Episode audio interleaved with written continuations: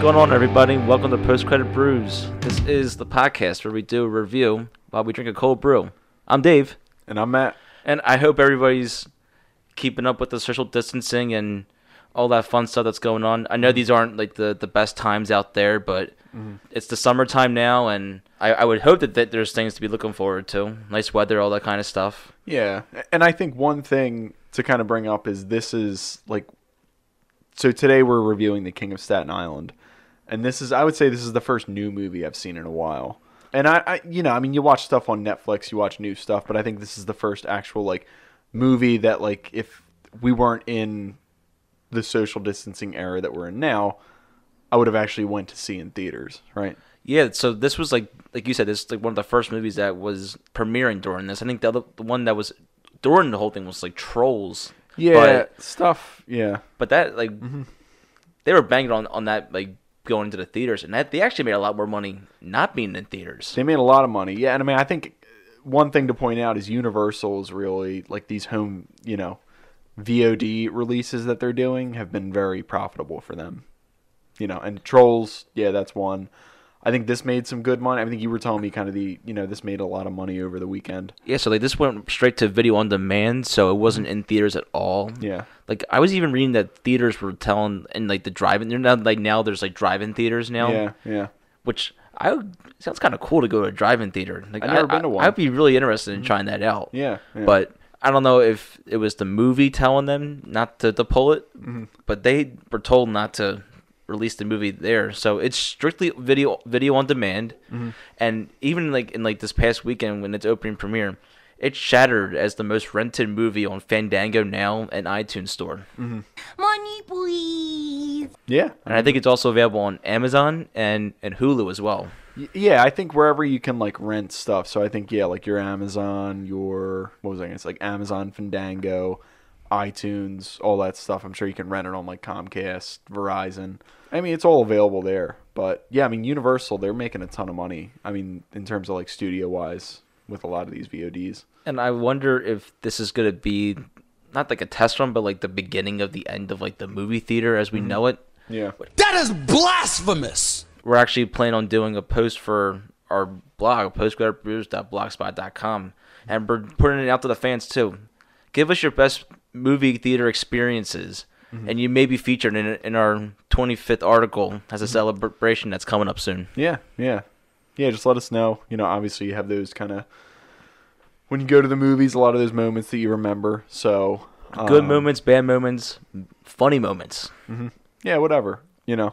So yeah, I mean, I, I think that'll be cool. But again, like I thought this was, again, I think I was very excited about this movie just because this is like the first, you know, movie that I actually, like I said, would have seen in the theaters over the summer. and even like on top of like the theater things, like the movie theater festivals that that are out mm-hmm. there too must be thriving on these types of films to to generate some kind of revenue or even some kind of popularity too, and mm-hmm. that's all gone too. Yeah, yeah, yeah. I mean, you don't you don't have it as much. Yeah, and I know this was this was supposed to open up South by Southwest in Austin this past spring, and obviously with COVID, everything got canceled. But yeah, I mean that that's a pretty big honor, and you know, obviously with being a Judd Apatow movie, you know, it, it had some uh, had some momentum going for it. So, Yeah, but, Judd Apatow's gotten pretty big over the last couple of years or so. yeah, I would say. Yeah, I mean he he's interesting because this is the first movie he did since Trainwreck, and I know he did a documentary on the Avett brothers in 2016, I think.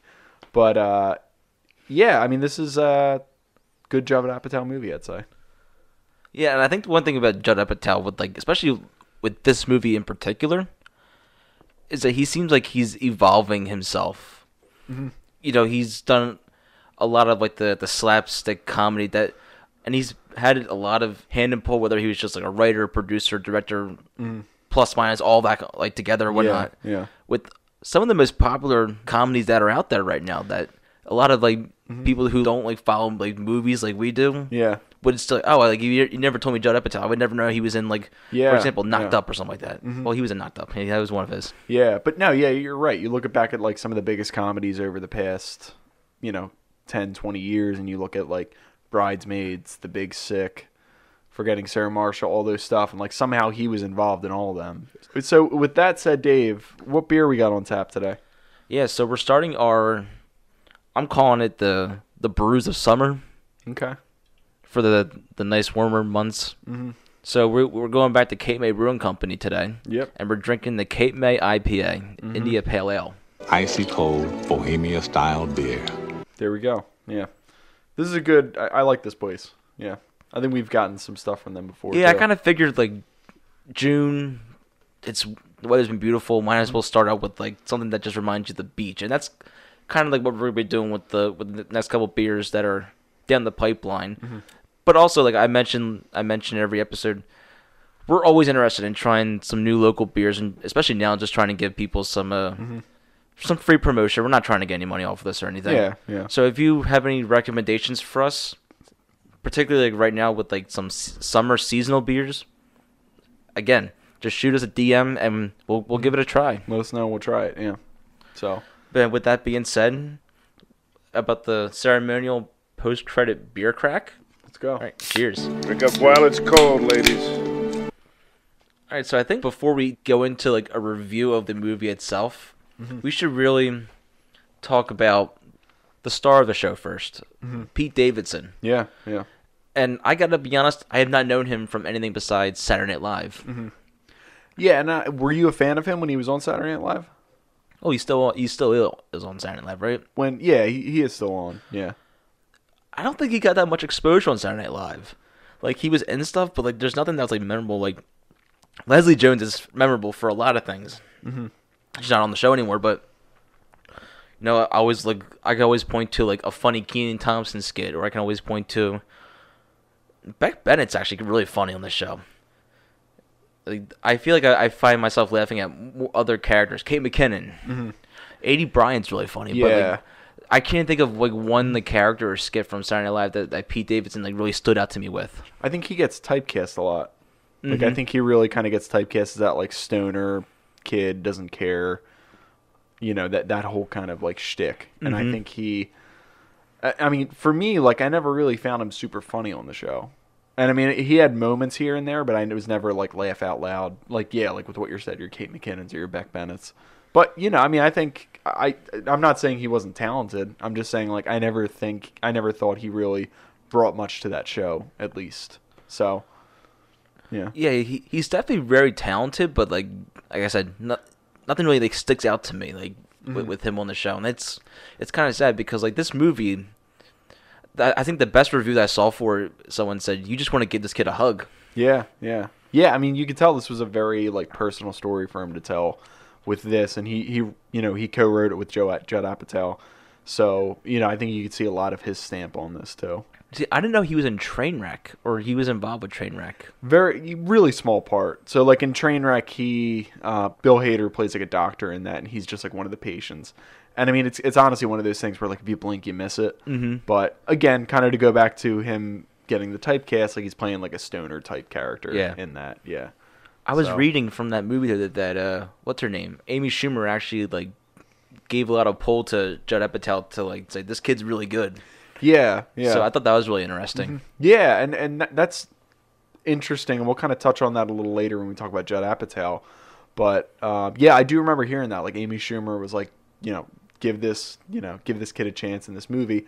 Like I said, it was a very short scene in Trainwreck, but it, it was funny. You know, I, I think that's another thing to kind of talk about with Judd Apatow a little later is kind of like his pull with comedians. Because again, you just see like the past like 20 years, some of the biggest names in comedy have been associated with his name. Yeah. You know, and not to say like he's solely the reason they're famous, but I think his he's helped them kind of advance. So, but I mean, in terms of like Pete Davidson, I'm I'm trying to think. I can't think of anything else that This he's in. was yeah, I mean Saturday Night Live and this, and obviously you know he had his little stint with, um, I I don't know if we want to call it a stint, but like his him with Ariana Grande, that was you know that was really big in the tabloids. But uh, you know, I mean, I don't know if we want to kind of touch on just some of like his, like we said, like I think this is a very like personal story for him to tell, and you know, I think it's something to watch it unfold in a movie versus like hearing, you know, I mean, do you remember that whole like headline that came out with like the police were called to him because like he said he was gonna kill himself or something? Yeah, I heard about that. He like made some kind of like some an, a post on Instagram on social media, yeah. that was implying that he was mm-hmm. going to commit suicide, and I think yeah, I think this is like Ariana Grande and a couple other people like were very concerned about him. So they, I guess they reported it. Mm-hmm. Yeah. and, and they found him just like hanging out at the Saturday Night Live studio. Yeah, yeah. I, I had forgotten about that story, but you know, you have that, and then I, A lot of people just like seem to just like point to him about like having like that that weird bug eye look.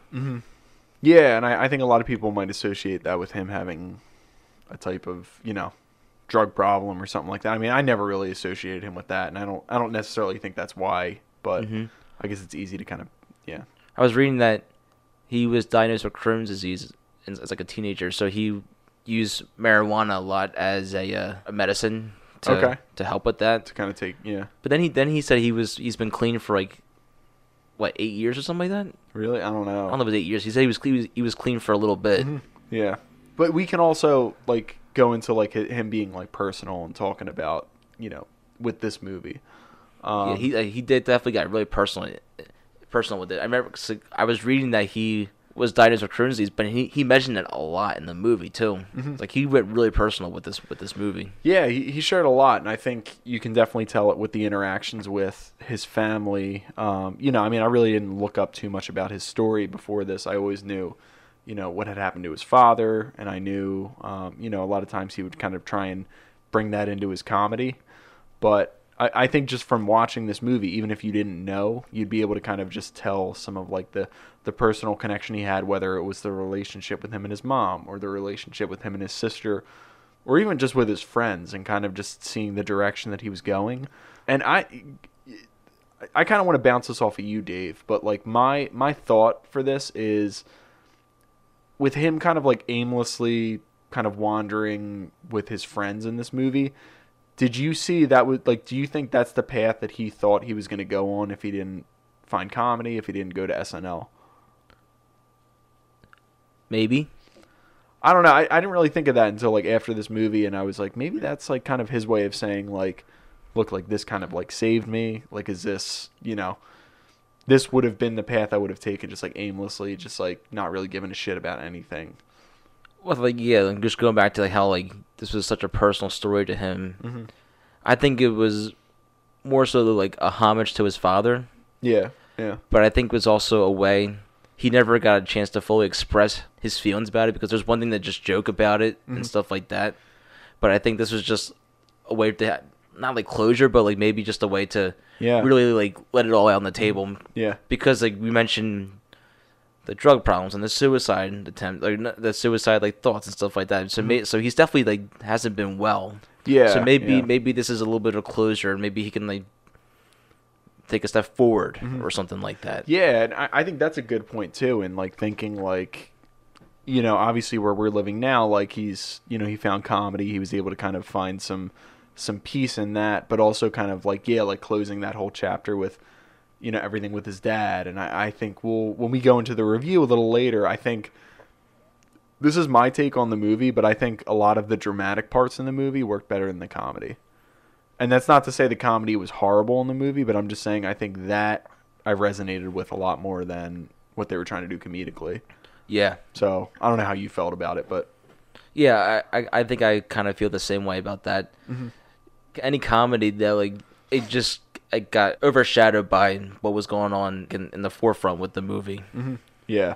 But it also felt like the movie kind of just like you were following it as a comedy for the first maybe like hour, hour 15, and then like the rest of it, it was just like, I don't want to say full on drama, but it was a lot more dramatic than everything else. the movie itself was just a roller coaster because you just did not know which way the movie was going to go. Mm-hmm. It had no direction whatsoever, which for this kind of platform, I think it worked perfectly. I think it works. Yeah, yeah. And you know what I was trying to tell myself, and I was like, maybe this is a cop out to say, but I was like, after I watched it, I was like, that was a really good like rental. Like that was a good like movie just to like sit on your couch and watch. But I was also thinking like I think I can go back to like so many other movies, and not even just a single out Judd Apatow, but like Knocked Up. You know, like that was an example of like yeah, it's like funny, but also just you know it like I could have watched that on my couch. What I will say about this movie though is there were some points where I was like, I actually kind of really wish I watched that with a crowd, particularly like just him hanging out with his stoner friends in the basement and then like fighting with the kid outside the window. I was like, like, I mean, you're laughing at it, but like, I don't know, there's something else to laugh at it with like a crowd, and it, I don't know, it, it's just it's funny. Yeah. You know. No, I, I get what you're saying, but I like we mentioned that since this was more of a serious movie, and like it had definitely had the comedic aspects to it. Mm-hmm. I think this is gonna be a movie that is gonna resonate with me more. I think I'm gonna remember it a Mm-hmm. lot more than I would Yeah. like a just a, a slapstick comedy. Yeah. Because yeah. the slapstick comedy, all it really is, is just a couple of liners and stuff like that. Like, Yeah. I got a real message behind this movie, and yeah. from the beginning to the end, like I was fully entertained. With, like. I'm Yeah. invested. I have to see what's happening. Yeah. Yeah. And I, I think that's a good point. I think that might be a good segue into like what we're going to talk about next, but like just with Judd Apatow. And I think like regardless of what you think of like some of his movies, how you kind of rate them, rank them, I think they all kind of have some type of like I'm trying like emotional aspect. They're a little deeper than like your normal comedy, you know.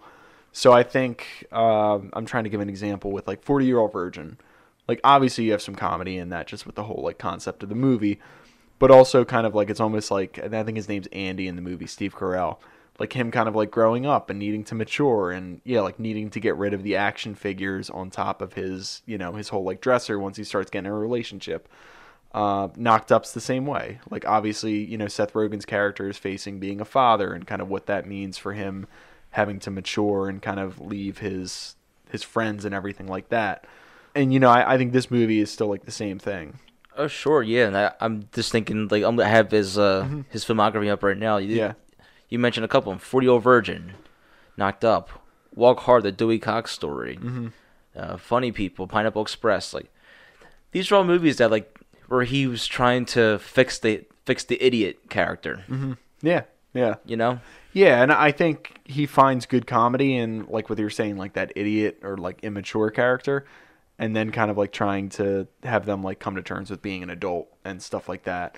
But what I will say is, I think his two most recent movies, with that being in like Trainwreck and The King of Staten Island, I think he just, he, I mean, I think he really kind of leaned really into like the drama with them. And that's why I was saying earlier. I, I think we're seeing a, a progression of Judd Apatow with like Mm-hmm. the movies that he's doing. I'd even I compared this movie to Funny People, but, Mm-hmm. but just like having like that serious tone, but and just trying to add the comedy in the background to, Yeah, to I guess yeah. Mm-hmm. like make it less awkward. That's another good example too, with like funny people, and which I haven't seen in years. I haven't seen that movie in a while. That surprised me. It just came out of nowhere. Yeah, yeah. You just you just see uh, Seth Rogen and Adam Sandler, you're like, oh my god, what are we getting ourselves into? What's this and, movie? Yeah. and it's it was very very dramatic. it was funny. Yeah, And that movie, that so that movie also reminded me of the movie Rain on Me, that Adam Sandler was in with Don Cheadle. Mm-hmm. Yeah, it's yeah. like because you just think Adam Sandler is like this slapstick, like bathroom humor actor. Mm-hmm. yeah, yeah. and he put on a really great dramatic performance, just like he did in Uncut Gems. Mm-hmm. Yeah. Mm-hmm. and I think he was really good in Funny People too. He Cause was, because yeah. Mm-hmm. he was like this comedian that was dying of cancer, and like so the only way he can think of to to like let his emotions out, but not like completely break down, is through comedy. And I Mm-hmm. think that the same thing could be said about Pete Davidson's character with the tattooing in Mm-hmm. this movie, which I think this is also another point that for the movie when we review the movie later that we can get into Mm-hmm. Yeah. is the tattooing aspect of it Mm-hmm. because I think that played a, a big part of it that really isn't talked about as much. Yeah, yeah, yeah, and uh, you know, I'm trying to jump back to, you, you know, kind of just like the other like Judd Apatow stuff, but just saying like, yeah, I mean, I think there's a lot like as you know, I think you label his movies as comedies, but I think there's a lot of drama in them too.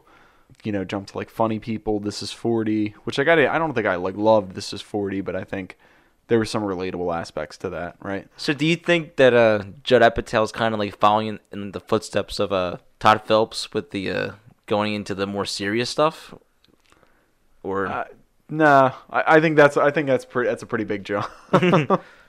but I, I see what you're saying though. Todd Phillips is kind of transitioning more into like dramatic stuff. Um, you know what? Know what I'll tell you, Dave? I mean, Todd Phillips did War Dogs, which was again kind of like a comedy but like drama. But then he did the joke. If he didn't do the Joker, then I probably would have said yeah. Yeah. the, I mean, the Joker is pretty extreme case. yeah, yeah, right. But no, I, I think what I think Judd Apatow is doing really well with, and I, a lot of people bring this up, is kind of his whole, like what he does is he like kind of is able to pick out like really good comedic talent, and he tries to kind of like really like showcase that and give them a, chance to really, I don't know, perform well. There was an idea called the Avengers Initiative. The idea was to bring together a group of remarkable people, see if they could become something more. See if they could work together when we needed them to, to fight the battles that we never could. You know, uh, I'm thinking of it's kind of like The Office, how they just gave like Michael, Jim, and Dwight full range to do whatever they wanted. Mm-hmm. So I think that like there's letting these actors who they think are exceptional have creative freedom and really explore different pathways and channels to to put on a better performance. Yeah, yeah, yeah. And I, think one of, one of the big examples I wanted to bring up is like Seth Rogen. Like started off on Freaks and Geeks, and then you know, I mean, he was in comedies up until then, and then he was in Forty Year Old Virgin, and then he was the star in Knocked Up, and it was just it kind of like progressed from there. Steve Carell, same thing. Like you knew him from The Daily Show, but then once he had the Forty Year Old Virgin. And I mean, he was already on The Office at that point, but once he did the Forty Year Old Virgin, I mean, his career just like skyrocketed Right. from there. Right. So, you know, different things like that. And I think even with his more recent stuff, when you want to look at uh, Amy Schumer with Trainwreck, and then also Pete Davidson with King of Staten Island. But also, I want to kind of talk about do you ever watch Crashing on HBO? I've never seen it. It's all about Pete Holmes. So, like his like comedy and stuff. And it's, yeah. But again, I, I think you kind of see him kind of taking these people who aren't like super famous but are like well known and kind of giving them A like I boost. said like a, a boost exactly. Yeah. And he he always talks about how it, i'm pretty sure how he kind of wanted to pass it along. So like he worked with uh, Garry Shandling in some aspect and he was almost kind of like a mentor toward him. So he's kind of like almost like paying it forward with a lot of these these people. Right. so I always thought that was cool. But yeah, I mean, in terms of his movies, like, what's your favorite Judd Apatow movie? You think? This is where it gets a little shaky because he's produced a lot more mainstream stuff than like, you talk about just like his, his own stuff. yeah. that, that so he so let's stick it solely to like his his directed movies. Okay, well, I see here that he wrote "You Don't Mess with the Zohan," so we're just gonna cross that out. Did he? Yeah, he wrote that. um, he wrote "Fun Fun with Dick and Jane." I'll cross that out too. Okay. I don't know. I mean, like you gotta go between. Oh. I mean, he didn't direct it, but he produced, wrote, and he acted in Heavyweights. Did he? He did, yeah. Okay. I knew he. I knew he wrote it. I didn't know he produced it though. Yeah. Yeah, he has an acting, uh, acting nod in it too. Okay. I don't remember seeing him in it. Was he? Yeah, he played a character named Homer. No. And his scene got cut out of the movie. Apparently, Okay. he was a cafeteria worker that was uh, given a, a horror like a horror story about Josh what he did when he got out of the camp. When he got out of the camp. Yeah. Uh, So if they're gonna release the Snyder cut, they gotta release the Apatow cut of Yeah. heavyweights. the like five seconds we missed. Hashtag release the Apatow cut. I'll, when I post this, I'll do hashtag release the Apatow cut. yeah, but that was the the. So wait, was he supposed to play one of the guys who is like talking in the cafeteria with the kids, and he's like, "Your friend Josh is dead." yeah, yeah. check so check this out too. Uh, while we're talking about it, there's a there's a picture of him like what his character looked like. Oh yeah. Doesn't look like him at all. Look Josh. that would have been okay, yeah. But he wrote that movie, all right. You know, you know, it's always not to go on a heavyweights tangent here because I think we could do an entire episode on heavyweights. It's happening But soon. I- don't know. It's just a matter of when. How many Mighty Ducks alumni are in that movie? Oh, they they were probably writing and directing that in the same lot. Yeah, So it's yeah. like the kids had a half day and they went back over into the Mighty Ducks. the Did heavyweights? Yeah. Got cans of soda thrown on.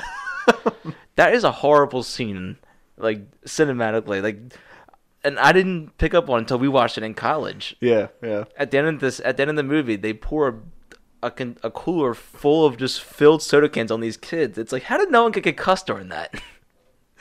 I don't know what they were expecting. I mean, were they supposed to pick up the water cooler instead of the regular cooler? yeah, you can't do. They couldn't do that today in this cancel culture that we live in. I mean, I, I can't imagine they could have done it back in 95. just dumping soda cans on kids' heads. Tried them to get outtake it, just like one of them just explodes. ah, and it just like hits them in the head. I think you see, like, kids just. We're expecting it. Yeah, yeah like total shock. You told us it was gonna be water. All right, let's do an entire. You know, I'm gonna put it on my phone right now. I'm gonna time it. Let's, and you'll be able to hear the timer go off. I'm gonna do two minutes, and this is, or you know what? Four minutes. No, let's meet in the middle. Three minutes of just heavyweights talk, starting now. Okay. And the timer's gonna go off. So, what do we want to say about heavyweights before we devote an entire episode to it? And this is related to the episode because Judd Apatow wrote heavyweights. So, It might be one of the funniest like kid comedies I've ever seen ever. yeah, yeah. And I, you know, I saw an interview that was talking about Judd Apatow, and they were saying how like he skyrocketed Ben Stiller's career. And I was like, I don't know if I necessarily. I, I think Ben Stiller still would have been a household name without heavyweights, but i if you tell me what his funniest role is, I will say heavyweights. ben Stiller. Yeah. Uncle Tony. Do You think I'm crazy? I'm not crazy. I just believe in you. you know who I forget was. you know who I forget was in the. what? You know who I forget was in the movie too. Who? Jerry Stiller had a cameo in it too. Jerry, St- yeah. And what's his fa- his famous line in that whole movie is, One word of advice. Never let anyone sign your checks. So that's weird, like Jerry Stiller, Ben Stiller. yeah, yeah. Uh, Kenan Thompson was in that. Kenan was good. I was like the scene where they're, uh, the one scene we always used to quote that. He's like, "Where'd you get that?" I'll tell you. Fine, I'll tell you. Uh, rapper, food rapper. yeah, so anyone that doesn't know Heavyweights, it's about it's a Disney comedy that came out in 1995, and it's about these kids that go to fat camp. yeah, It obviously wouldn't hold up today. yeah. You, you might need to. You probably need to change some of the details in this movie, but yeah, you know, you have that whole thing, and it was just good. I don't know. Paul Feig's in it. He plays uh Tim, I think the the one counselor. He's I another was- big name in comedy now. I always like Lars. Lars. I am Lars. Where are you from? Far away. Yeah, Lars is good. Yeah, when they're like raiding their whole like bunker. Even Pat was good in it too. Pat was good. He's in Everybody Loves Raymond. He was in a few episodes of that. Pat. He was in an episode of It's Always Sunny in Philadelphia. Yeah, yeah, he's been in some stuff. He shows up here and there. Yeah. Yeah. Um, It's kind of like that Mr. Belding character. Just like if you saw Mr. Belding, you'd be like, "That's Mr. Belding," mm-hmm. and that, that that's all you would know him from. Hey, hey, hey, hey, hey! What is going on here? shows up. Only yeah. I didn't think anybody screamed that's Pat from Heavyweights, but yeah. you know, he looks familiar. we would say that. Mm-hmm. Yeah. But final thoughts. We got 30 seconds. We're gonna have to dedicate a whole episode to this. Like, I, Yeah. I think there's more to uncover. That's I think so. But one of our big takeaways again is the soda cans falling on the kids. it was funny to say, like you, you weren't really expecting. it. right, right. like, Get back on track. You asked me what what. there it is. Nice. But just to get back on track, you asked me what my favorite uh, Judd Apatow movie was. I, I think it had to be between the 40 Year Old Virgin and, and Knocked Up. But Hard's really funny too. Mm-hmm. Yeah, I think he wrote that, right? Did he? He produced and wrote that. Produced and wrote it. Yeah. Uh, Walk oh, oh, funny. Pineapple Express. He produced and wrote that too. Yeah. And and again, I think we're sticking solely toward like his his directing. Yeah, and that's why I said like the, this, fo- yeah. the 40 Year Old Virgin and uh, and Knocked Up. I think I I would gear to more towards those two. I think I'm gonna give the edge to the 40 year old virgin, but I'm gonna say knocked up is like very close. Well, Up got a lot of controversy for Judd Apatow because Katherine Heigl was she came out and said that he Mm-hmm. that he was a sexist and Really? misogynist and like and she was miserable on the set of doing that movie. Mm-hmm. Yeah, and he yeah. that wasn't the only complaint. He like he's gotten a lot of a lot of crap for Mm-hmm. for uh, like uh, like homophobic like like slurs and stuff like that. or- Yeah. I, I think the I think the one scene I can think of from at least the the four year old virgin was the like the you know you know how I know you're gay Mm-hmm. thing. Yeah, yeah, yeah. I guess that that's kind of comedy that I'm sure people wouldn't do too, you know, do too much of today. Yeah, But even just like that scene alone, like it was uh that so the old virgin came out in 2005. So like saying like a phrase like you know how I know you're gay because Mm-hmm. you like Coldplay. Coldplay's not bad. I like Coldplay. I don't mind Coldplay. Yeah, yeah, I like Coldplay. That's like people that that bash on Nickelback. It's like Mm-hmm. there's no like, there's no basis for hating Nickelback. Mm-hmm. I'm probably gonna take a controver- Uh. a controversial hate and say like I don't go out of my way to listen to Nickelback, but they got some good songs. Not a big Nickelback fan. Just the song they did for Spider Man. Oh, Spider-Man One. Yeah, yeah. I, are we are we heading at one of our future episodes with the the Holy Trilogy? TBD to be determined. But yeah, now you, you know what scene I like in Forty Year Old Virgin a lot, and I always bring it up is when he, uh, Seth Rogen's character is like going through Andy's uh, apartment, and what does he have? He has like a doll of like the Million Dollar Man, and it's like just a like a Ken doll in a suit, and he's like, "Why do you even have this? what is this?" like, I have to go back and rewatch that. yeah, that's funny. Yeah, Yeah, so I'm just more astounded by like the stuff that he was just like a big producer on, you know. Mm-hmm. A lot of stuff that no one would really think of Judd Apatow. The Cable Guy, oh yeah, was he a producer on that or? Mhm. Yeah, Anchorman, okay, Kicking and Screaming, yeah, Talladega Nights, Superbad, Drillbit Taylor, Forgetting Sarah Marshall. Drillbit Taylor. I haven't heard about that movie in the longest. time. I know, right? wow. wow. Step Brothers. Year one. That's probably a flop. Yeah, yeah. Get him to the Greek. That was a good movie. That was funny. Yeah. Bridesmaids, Wanderlust. I never saw Wanderlust. I didn't either. No. He's got that relationship with Paul Rudd though. They work together a lot. Yeah. Anchorman 2. Pee Wee's Big Holiday. Okay. The Big Sick. And that's a good point that you brought up about Paul Rudd, because like he mm-hmm. he works closely with like some of those like just that list of stuff I I listed off. You got Will Ferrell, John C. Reilly, you got Kristen Wiig, you got Jonah Hill, Michael mm-hmm. Cera. Yeah. Like it's comedic actors and actresses Some big names. Yeah. that they probably would not have gotten like a big shot just from being on Saturday Night Live or being like in that mold. Like so, like I, I consider like you know you have like the Sandman, mm-hmm. you got Sandler, you got Buscemi, you got Schneider, David Spade. Like, they're all a group of people. But then you also got like I, I guess we can call them the Apatows. You got like Jason Segel, you got Yeah. Paul Rudd, you got Seth Rogen. Seth for sure. Rogen, James Franco. I mean, even you know, again, I don't know. Jonah Hill, you know. Leslie Mann. Leslie she's in Mann. a ton of his stuff. She's his wife. So And it's weird too because he also casts his kids in a couple of his movies too. there. Yeah. I mean, I think. And again, like I, I think you lean like I don't even know if you'd call it nepotism or what what I would say. I think when they were younger, you couldn't really call it nepotism as much. But yeah, like as they're older, it's like she was good in the movie, but like, did you need mo- his daughter to play Pete Davidson's sister in it? You know? I think for as little as she was in, Pizza time. I think now that we, we talked about Pete Davidson and we talked about Judd Apatow, I think it's a good time to take a break. Mm-hmm. And we'll, when we come back, we'll do a breakdown of the movie. And like I said, we always say it every episode.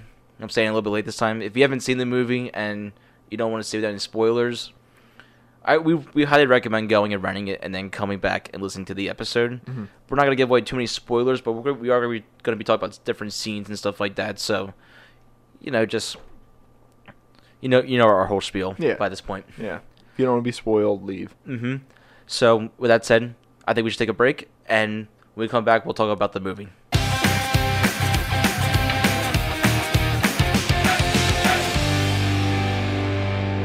I hate when you get sand there. Sam, It's really uncomfortable.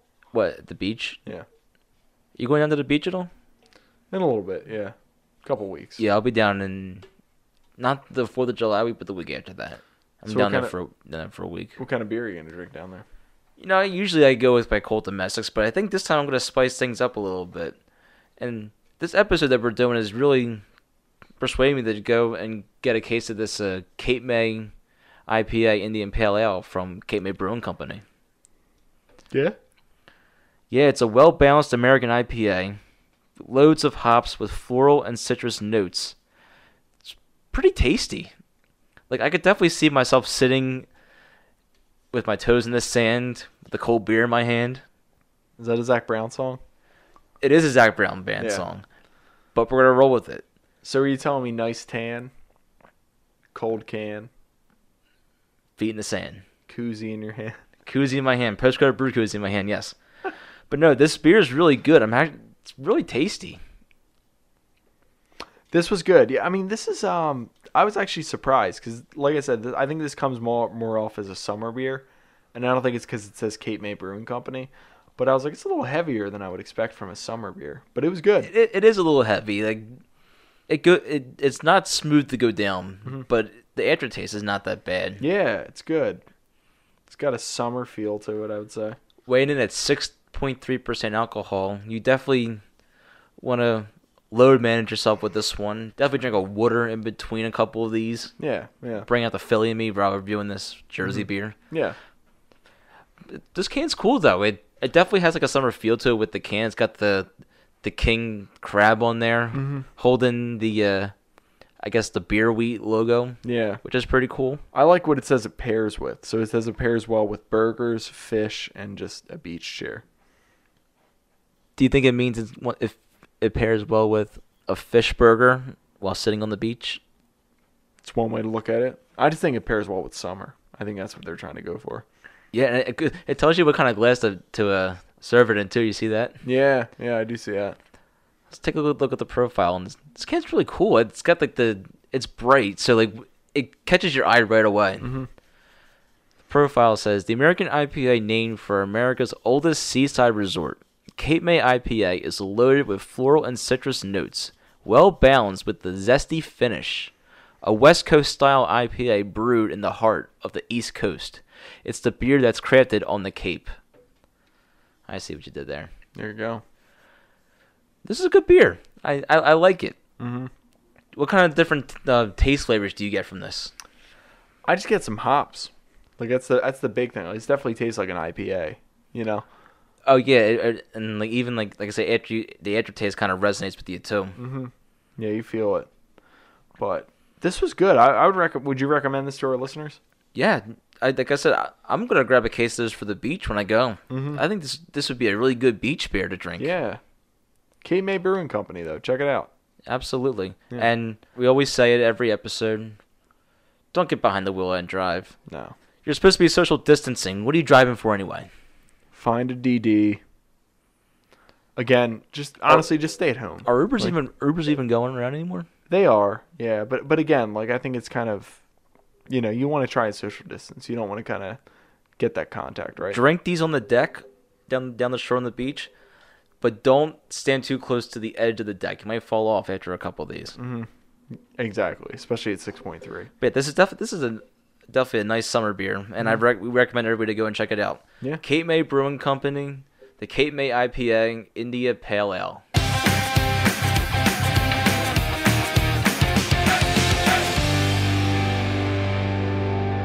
Welcome back to Post Credit Brews with Matt and Dave. And uh, on this part of the show, we are going to be reviewing the movie.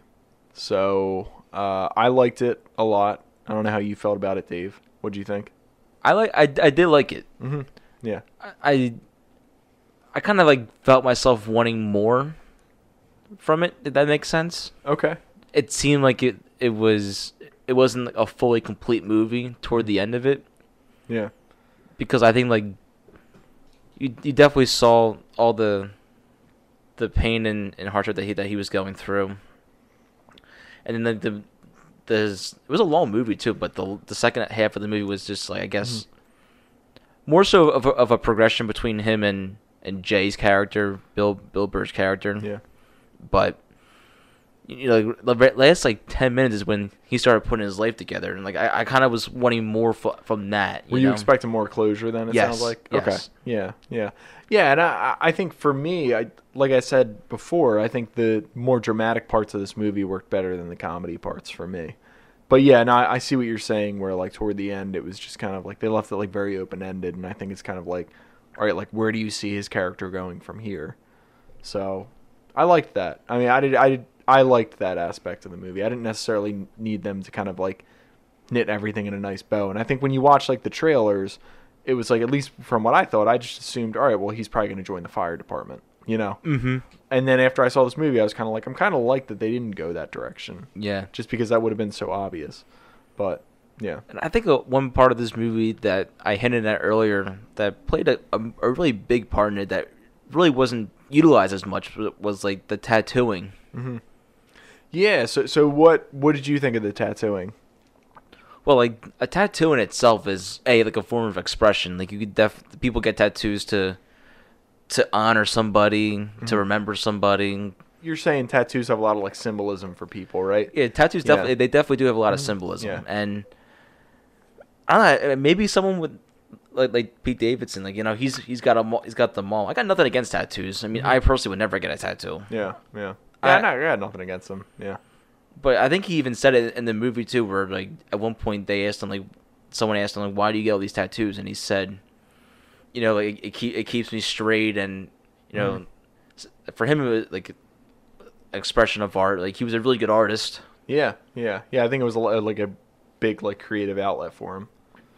Yeah, Yeah, and like outlet's a perfect word to describe it too, because it's you know like he had so much bottled up Mm-hmm. that I think like this was a way to to deal with that. I mean, to be able to express that. maybe even li- li- like the pain of doing getting the tattoo. Mm-hmm. Yeah. it's, really just like putting a needle into like your dermis and and changing the pigments of your skin color and Mm-hmm. Yeah. stuff like that. Like it's totally permanent. Well, there was even the the scene with Bill Burr where he was just like, like you like this? He was like, is this there? This is relaxing to you, Right, Like, yeah. When he was getting them, yeah.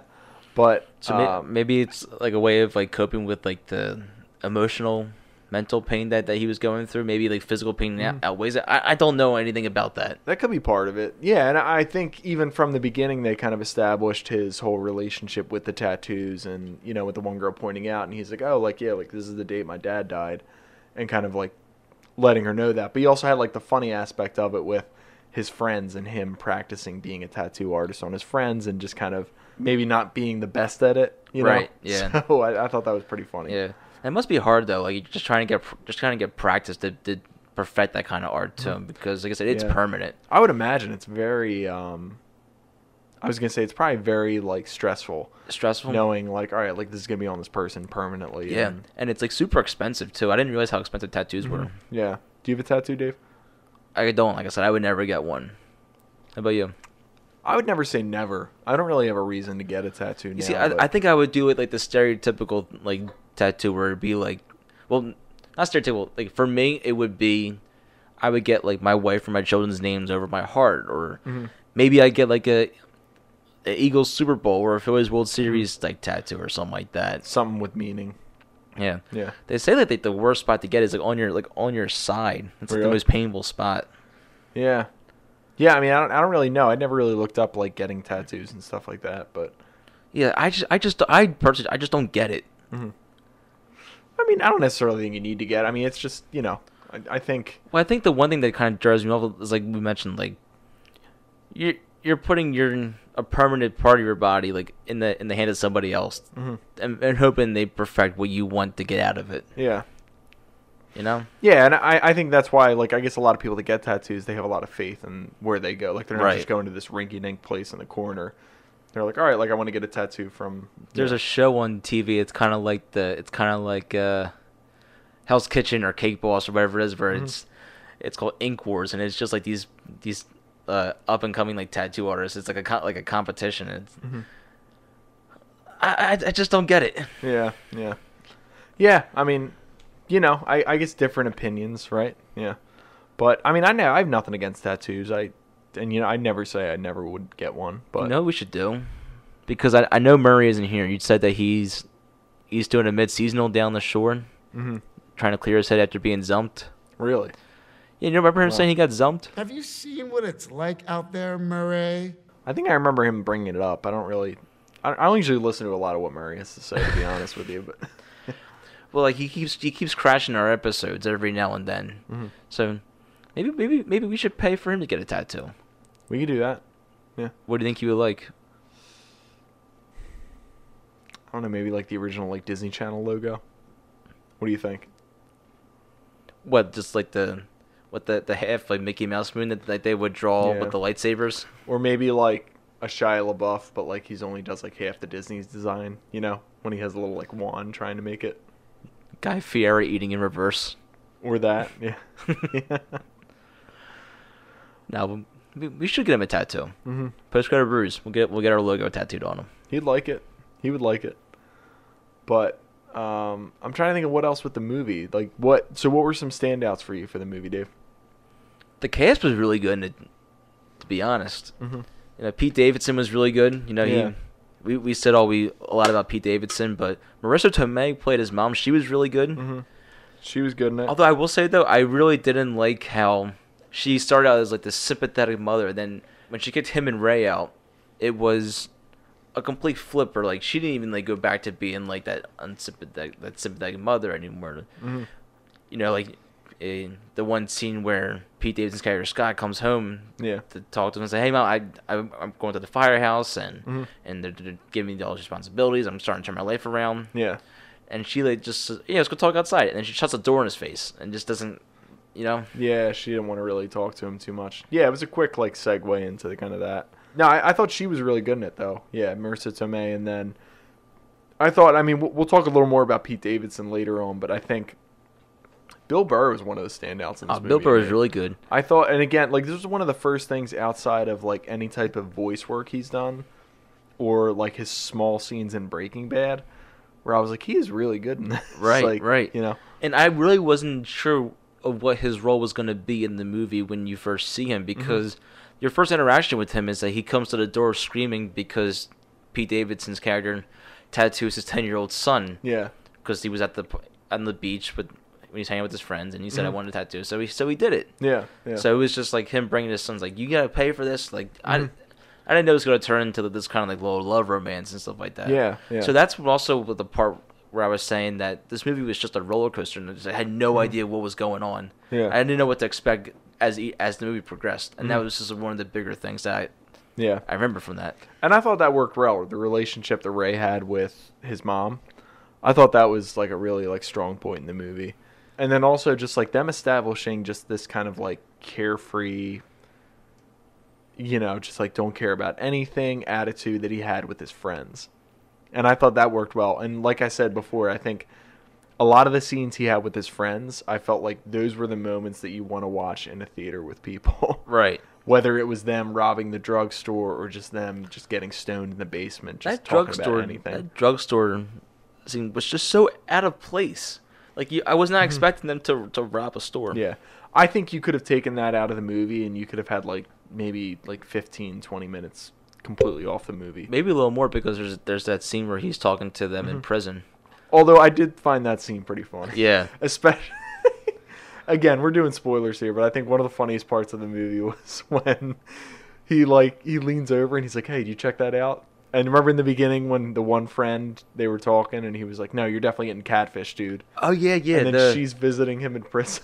yeah, that and that that kid was Moises Arias. That's the kid from Hannah Montana. yeah, yeah, yeah. You, you wouldn't have expected to see him in this. He hasn't aged well. He has, he's a, you know, I, I guess maybe they had him like keep the facial hair and the the crustache. I don't know, yeah.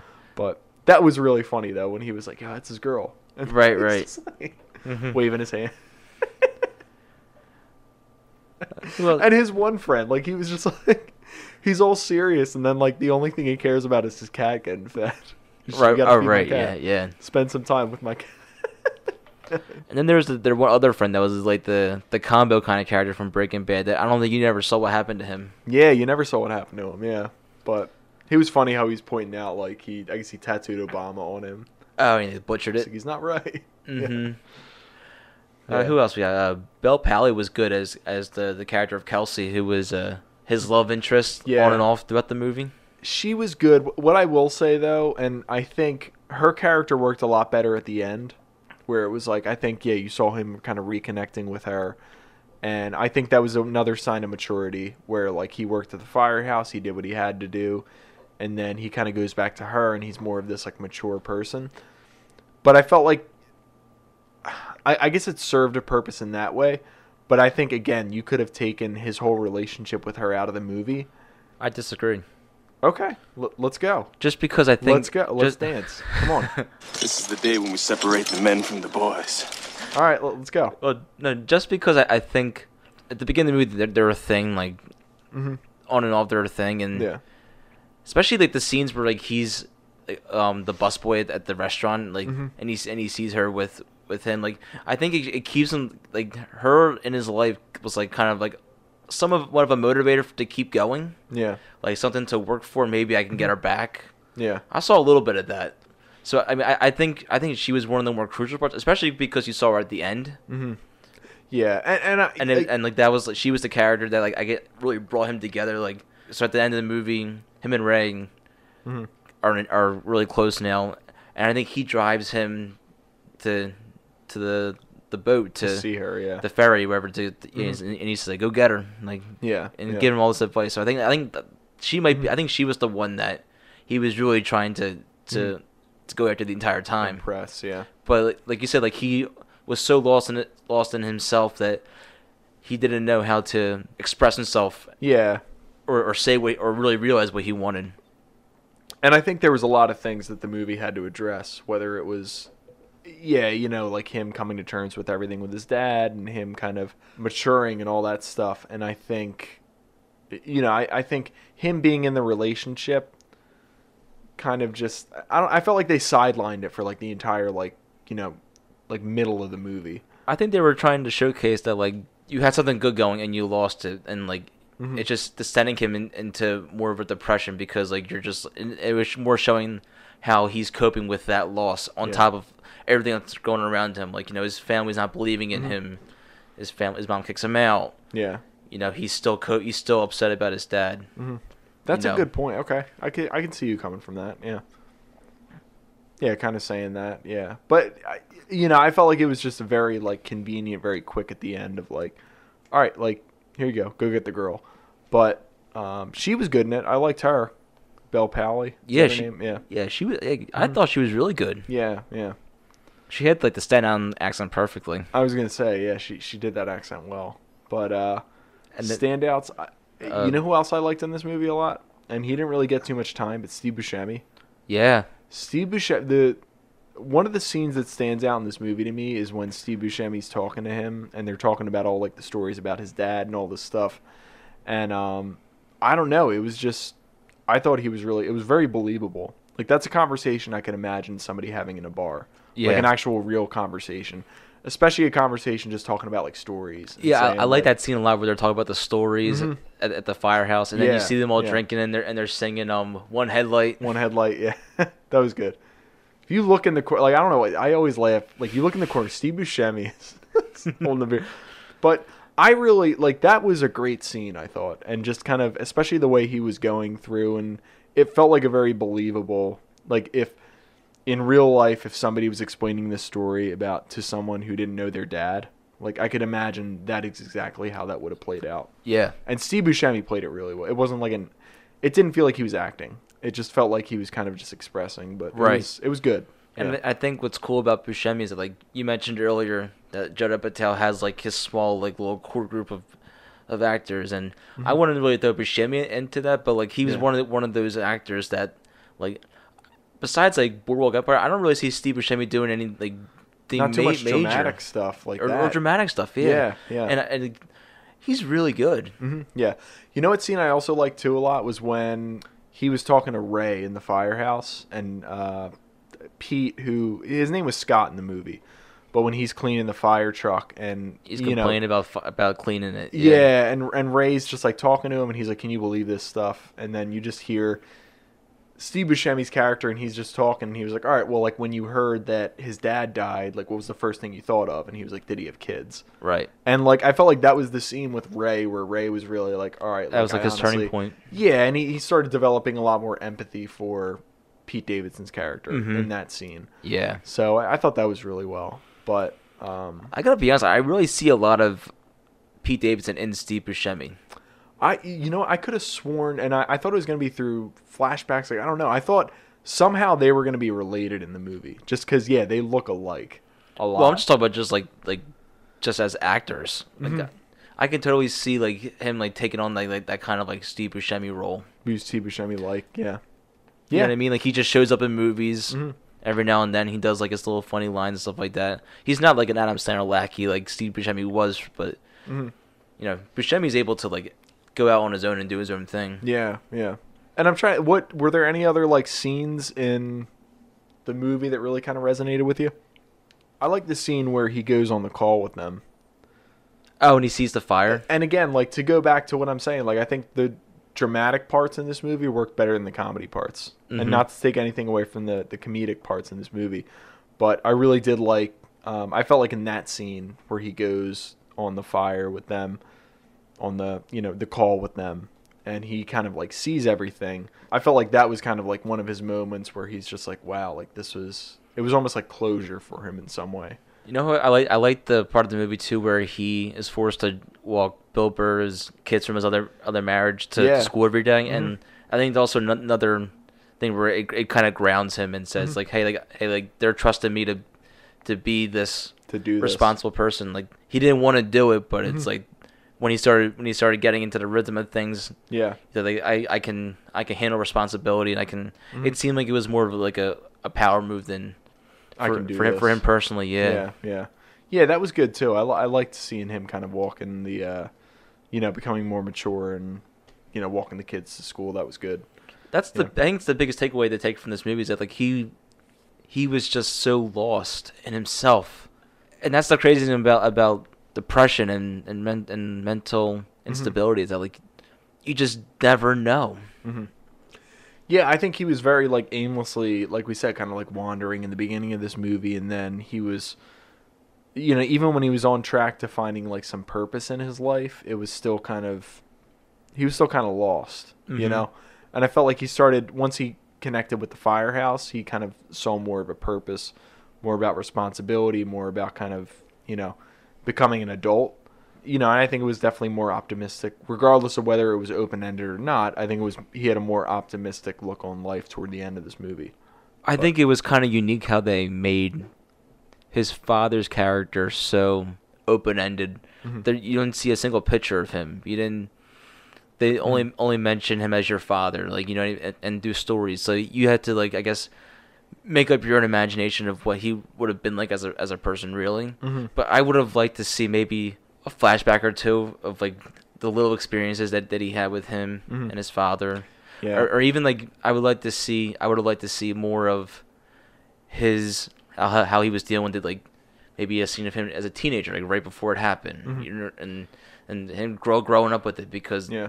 you're kind of you're, you're kind of just thrown into like I'm 26 and I'm I'm a, I'm a bum That was another really cool scene in the movie that I liked when he's talking to his sister and he's you know, she's saying like are you always going to be like screw up the rest of your life, something like that. And then he's just like, "All right, well like how would you have felt if, you know, you knew dad, you actually like understood him?"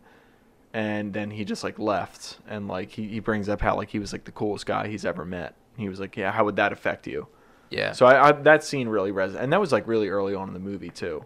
So is that when they go to visit her in college no, I- that's right before she goes to Oh, college. oh. Yeah, and she's just saying like she gives him the like paintbrushes oh okay and stuff as a gift, and um, she's like, "When are you gonna get your life together?" And he's just like, you know, he, he kind of brings up dad and all this stuff, but yeah, I mean, I thought that all worked. Again, I mean, I think that that for me, the things that didn't work again, like the girlfriend didn't fully work for me.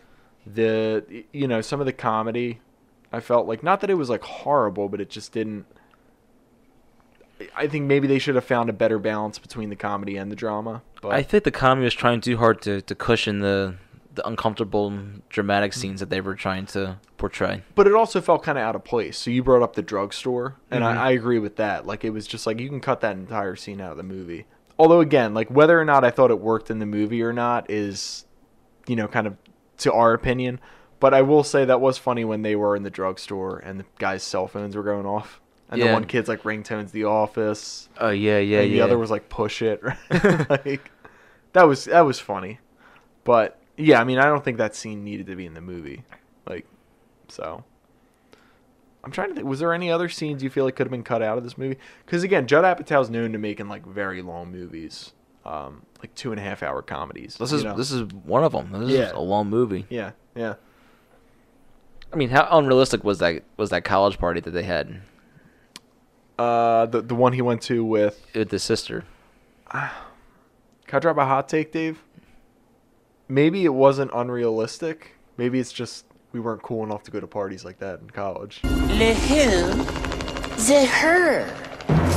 That's probably that's probably true. That's good. That's good.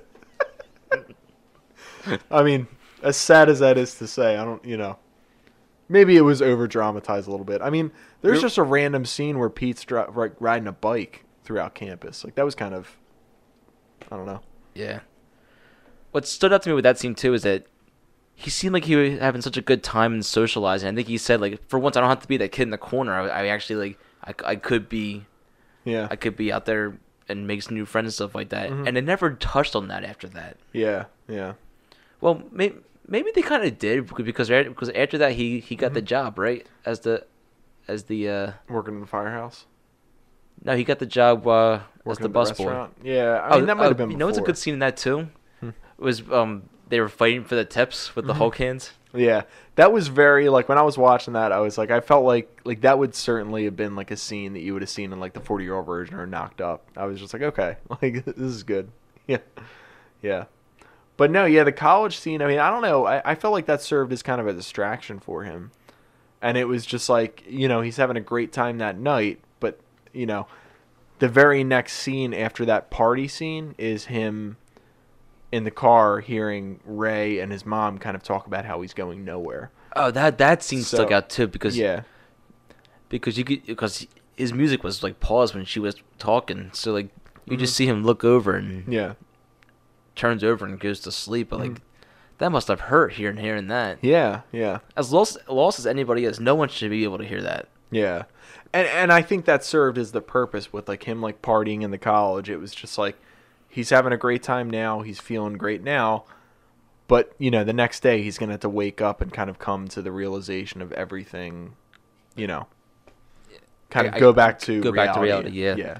But if you if you remember like that college party scene, right before then, he storms out of dinner Mhm. when they start bringing up like, "Are you guys gonna get married or are we thinking marriage?" And he kind of he just like snaps. yeah, yeah. So it, maybe it was a form of like release of, like, of just how he was reacting. You Mhm. know. Yeah, yeah, and I think that played part in it. Yeah. I maybe it's just me. I don't know. I'm trying to think, Dave. Like, would when you're 24, would you have gone to a college party like that? I don't think so. I'm not gonna lie. I mean, so we may have gone to a party like that. If yeah, Yeah, we did Made in America when we were 24. yeah, that's true. That's one giant party. Although the funnest part of Made in America was us going just hanging on South Street.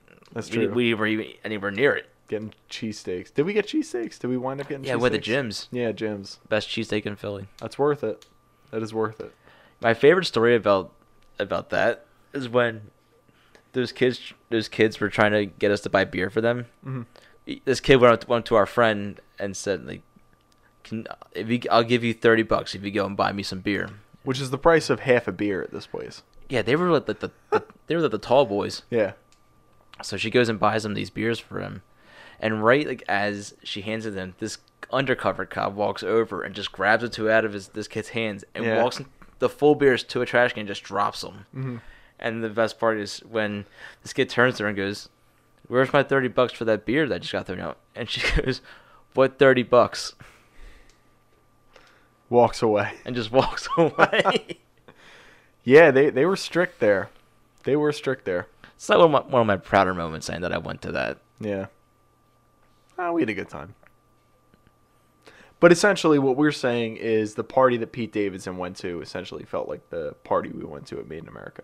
Yeah, yeah. Right. He seemed like he was out of place. Yeah. But he but he fit in. I I, I think it was healthy for him to be there. Mm-hmm.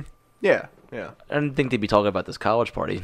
For, for I didn't so either. long. Yeah, that, that wasn't really a scene that resonated with me too much. But um, final thoughts. What what else do we think? like I said, it was. I enjoyed the movie. It it's. I don't look at it as a comedy. I look at it as as a drama with comedic aspects to it. Mhm. I think it definitely warrants the uh, reviews, the Yeah. ratings that it's gotten. Mhm. IMDb gave it seven point two. Yeah. Rotten Tomatoes gave it seventy two percent. What- Metacritic gave it sixty eight percent. Know what I was gonna say too, and I, I want to talk about this. What do you think of Pete Davidson in the movie? I think it was a personal movie for him all around. Mm-hmm. So I think he was not really acting. Mhm. I think he was, like I said earlier, just trying to. This is the best way for him to express himself, and I think this, Yeah. was a, a way to definitely let him get a lot of anger, frustration, emotion out on the table in in a form that that he does very well. I thought he was really good in it. Like I, I really did. I thought I was surprised too because, like I said, I really wasn't expecting much from him. And it, when I watched this, I was just like, "Wow, this is really good." Um, and y- you know what's one other thing I want to point out is the opening scene when he's driving on the highway and he's like closing his eyes. And after he like causes that like minor like crash and he's like saying I'm sorry, I'm sorry. You know what I was getting? I was getting some small Adam Sandler vibes. Like when Adam Sandler does drama, not uncut gems drama, but like just like regular drama. I don't know, the way he delivered those lines, I felt like I was like that's how Adam Sandler would have done it. Right. Um, and not to compare him too much to Adam Sandler, but I'm just saying, like, I remember, like, that's how the movie opened up, and I was just like, wow, like, I really, like, this is the same way Adam Sandler does drama. Right. So, And it's like when he did Big Time Adolescence, I was kind of like, so this is what he's gonna be. Is he just gonna be cast as in like these types of roles? I think this kind of steered away from that a little bit. Mm-hmm. yeah. And I think this is such a different role for him than Big Time Adolescence. I felt like Big Time Adolescence, he was playing essentially the same character he plays in all of his SNL skits. yeah. Versus, like, with this, like I said, like, it was more personal. It was a more personal story. Yeah. Right. Well, he's gonna be in Suicide Squad too, so it's not confirmed what he's gonna play. What do you think his role's gonna be? I don't know. Killer Croc? You can't replace Killer Croc. I don't know. Uh, yeah, I I don't, don't know. know. I did see an article recently though that was talking to James Gunn, and they just asked him like a, a quick like, who's who's been great on the Suicide Squad set, and I think he said like Pete Davidson's doing a lot of really good improv on it. So, we'll see. I mean, I don't, I don't know. Are you excited for this new Suicide Squad? I think it's done filming.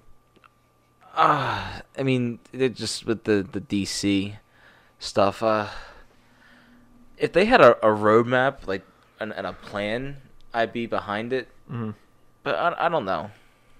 I'm trying. When does that come out? I think 2001. 2021. Let's get a date. August sixth, 2021. So in about like a year. Yeah. That first one, man. I wonder if he'll play like the the role kind of role of that security guard that was in the first Suicide Squad. What was that guy's name? Ike Barinholtz. yeah. Yeah. Maybe I don't know. Yeah. But yeah, no, he's doing that, and then The only other thing I've seen do was Angry the Angry Birds movie too. I think he did voice work, but he really hasn't done much. yeah, yeah. I, I- I'd be curious to see like what. I, I think this might open some doors for him. I think so too. Yeah. Yeah, I think people will see this and they'll be like, you know what? Let's cast him. But, um, anything else stand out to you in this? I think I was that was everything that I yeah, really we wanted really to talk we- about. We, covered a lot of bases on this. Yeah, yeah. It was good. I, I really did like this movie a lot. Yeah. No, the the movie was really good, and I recommend everybody go out and check it out. It's um video on demand, so I think you can order it through like Verizon or Xfinity, whatever it is. Yeah. Mm-hmm. Amazon Prime, YouTube, Google Play, Fandango now, All of them. Hulu. Like, Yeah. if you just search for it, it's it's out there. You definitely can watch it, and I Check it It's out. It's definitely worth worth the watch. And even if you get a few people to rent it together, like, you know, it, think of it as like five bucks a rental for someone. Yeah, So this this was a good episode. yeah, this was fun. I'm, th- like I said, this was the first movie I was really excited to review in a while, just because we haven't really seen too many new movies in a while. I know we, we we're So- kind of like scraping from the bottom of the barrel with some of the, our last stuff. Not that, that they're not diminishing them, but like it's Yeah. nice seeing something fresh and new. exactly. And you know, with the this coronavirus just sweeping the world now, mm-hmm. Who knows if we'll ever get back to the movies? I mean, Mm-hmm. Yeah. I I truly recommend everyone going out and when all this is lifted, everyone should go and support their local theaters Mm-hmm. because it's. I think I think they're gonna thrive after this, just because everyone's gonna be so tired of just streaming everything. Like it'd Mm-hmm. be nice just to go out and like maybe see something in in a big production. Yeah, yeah, we'll, we'll we'll definitely see what it's like after all this. You know, I mean, I think there's gonna be some people that'll probably be pretty cautious, but I think there's other people who are, yeah, I mean, excited to get back and see see movies again.